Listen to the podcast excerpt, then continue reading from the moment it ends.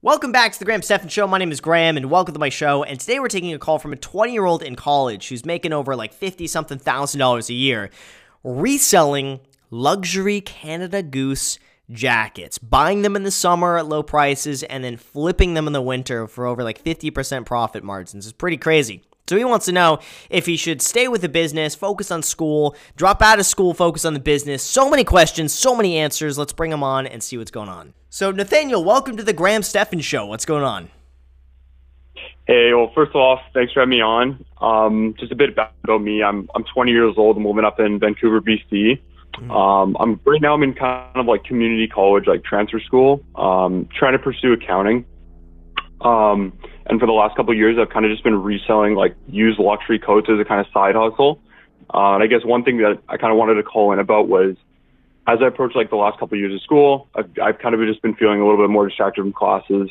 Um, and just in general, kind of feeling like I'm turning down uh, potential opportunities to grow outside of like just the, the school grind. And I'm really not sure if I should treat my, my side hustle as like distraction or if I should kind of pursue it more and, and kind of, uh, yeah, maybe even just go like part time at school or something like that. But yeah. So wait, so what is the business? It's it's you're reselling. You said coats. Yeah, so like specifically like luxury coats. Like I don't know if you've heard of the brand like Canada Goose or of like course, Moncler. That, yeah, Canada Goose is the yeah. only one that I that I remember when I was when I was in Canada. You see, you go to like Western, you see like everyone wearing Canada Goose. It's like oh, I have a Canada yeah. Goose, and, and I'm shocked at the prices like six, seven, yeah. eight hundred bucks for one of these jackets. I'm like, yeah. why? You know, they're comfortable. I get it, they're comfortable, but why? Like just a few blankets would do the same thing. Just walk around wearing a comforter for like fifty bucks. So anyway, so so how do you resell these? What how does this work? Yeah, I I kind of just keep an eye out. Like it, it started a few years ago when I would like I found uh I found like one on Craigslist for really cheap. It was like an older model from like the early 2000s, and then I ended up wearing it for a little while. And then I ended up, I think, making like you know two or three hundred bucks on it after I wore it, and I was kind of like, oh, like, you know, maybe I can look into this more. So basically, what I do, I kind of just like really keep my eye on places like Craigslist or, or Facebook Marketplace through the off season because obviously it's mm-hmm. like super seasonal. Um, so then I just I kind of just buy them in the spring and summer when people are trying to get rid of them, and then I just like offload them in the winter. Um, and so like right now I'm on track like for this year to make around like 55 to 60 grand revenue. Okay. But because of like how selective I am with purchasing, like my profit margin is like over 50%. So, um, hopefully looking to profit around like 30 grand this year. Okay. And I mean, I'm also in school and I'm maybe putting in like an average of like 45 minutes a day, uh, mostly just kind of talking to people. Um, I get a lot of stuff shipped to me and that kind of thing. So I'm not really putting in a lot of time. Yep. And so it's kind of yeah, it's kind of been a side thing, and and for the amount of time I put in, I feel like it's uh, pretty good. That's a really good return. So that's about a hundred bucks an hour. Let's just say forty-five yeah, minutes like a day that. for your time. You're making thirty something grand a year. That's about a hundred an hour. Yeah, so I mean that's kind of what I mean is like I'm super because of that and because of kind of how easy the the the money feels. It's kind of like I feel like I want to, you know, invest more in it, put in more time, and see if I can, you know, grow it. And I do think it's it's relatively scalable, especially with, you know, like a fifty percent margin. It's kind of crazy. How scalable um, is it realistically? Because you're really going off of one brand. There's only so much you could do. At a certain point, you're going to need someone else to step in, and then when you get that other person to step in, what's to stop them from going and basically, well, now I know how to do this. I'm just going to do this on my own. Why do I need to share the profits with you? Because I feel like this is a business that's really run on you. Yeah. No, I think it's true. I think like if I if I really if I treated it more like a full time job, uh, you know, I think that I could I could work. I I think like realistically, I think I could probably scale it up to like 150k revenue a year, um, somewhere around there, maybe like 100 to 150k. Mm-hmm. Um, like I said, I'm not putting in too much time, and, and I think that like um, it's it's just kind of such like a random niche, uh, especially like here locally. I've kind of got uh, good channels like local Facebook groups and stuff like that that I sell in. Um, so I yeah, I think I could I could scale it up to like 100 150k a year, but um, yeah, I, I besides that, even I do feel like I'm kind of just opportunities around me in general. Um, kind of getting into some short term rental stuff.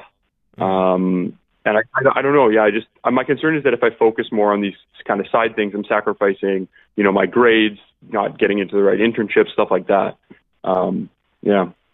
My biggest concern with this is that you know, Canada Goose might be a trendy sort of thing now. I know it's been around for a very totally. long time, but it seems like really within the last five years or so, it's become like the thing to have now. Yeah. Um, I'm worried that maybe five years from now, it might not be the thing and there might be something else that props up in its place. Here's the thing: I always think there's going to be a market for, sure. for luxury jackets. I think that's it's always going to be a thing.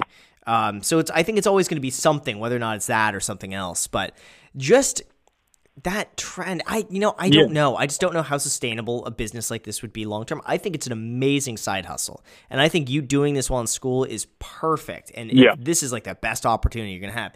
But i also I just worried long term sustainability like how long do sure. you do this for and how long is this sustainable for? So you know yeah. i would i would probably continue doing what you're doing. Spending an hour a day is not the end of the world. You could make time for an hour a day plus school you know for an extra hundred sure. bucks a day. That, that if you're saving that money too, that's going to put you so far ahead. Yeah, and that's the thing. Like I'm still living at home, so like pretty much everything I make, I'm saving up. Um, so yeah, like I've got basically no overhead or anything like that. That's you know kind of keeping me, yeah, keeping my savings down or anything like that. But yeah. I would do that, and and so so basically, so my understanding is you, you, you get these in the summer and you sell them in the winter. Is that the strategy? Yeah, pretty doing much. this. Yeah, and it's it's not only that, like it's just kind of like knowing, you know, what sizes, what colors, all that kind of stuff is going to sell, and then also just because I'm like buying over such a long period of time in the off season, I kind of can be like really selective. Um, like just like this week, I probably sold a few coats that you know I bought in the spring for you know 250, and I'm selling them for like 750, 850. Wow. Um, yeah. Do you ever get fakes? Uh, I've I've had a few people scam me. Uh, I haven't actually got a fake. I've had, just had people that have like ghosted me after after you know saying they're going to ship it or you know trying to work out a shipping deal with somebody that's kind of sketchy. Um, but thankfully, I, I haven't had fakes, and thankfully, it's not like shoes where the fakes are like one to one. Um, but yeah, that's something that I've had. Thankfully. Jeez. Okay. Well, yeah, I mean, honestly, it sounds like a great business. I wouldn't give it up. I, I would I would spend the same amount of time as you are, maybe spend a little bit more time if it means you make a little bit more money. Keep this up with school. I I think in your situation, I I'd want to graduate from school too, just so you have that. Yeah. If this were any other business that I think you could like really grow and turn into something massive in the future, then I would say you know drop out, make make the money. But this relies so heavily on, on trend and and also with global warming, one of these days jackets are going to be obsolete because we're going to be so hot. Canada is in the winter is going to be like 85 degrees. So yeah, you guys in Canada, you don't need them.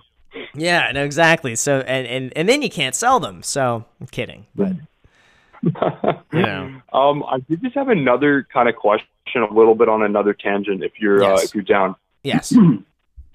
Um, yeah, so just kind of, I just mentioned a little bit before, but my parents, like, were just kind of in the process of selling our house that we had, um, we had it rented out as like an investment property. Mm-hmm. Uh, and we're looking to buy like an apartment or two apartments in the downtown Vancouver area for, for short-term rentals specifically. Yeah. And I know that you've, I think you've spoken a little bit about it in the past.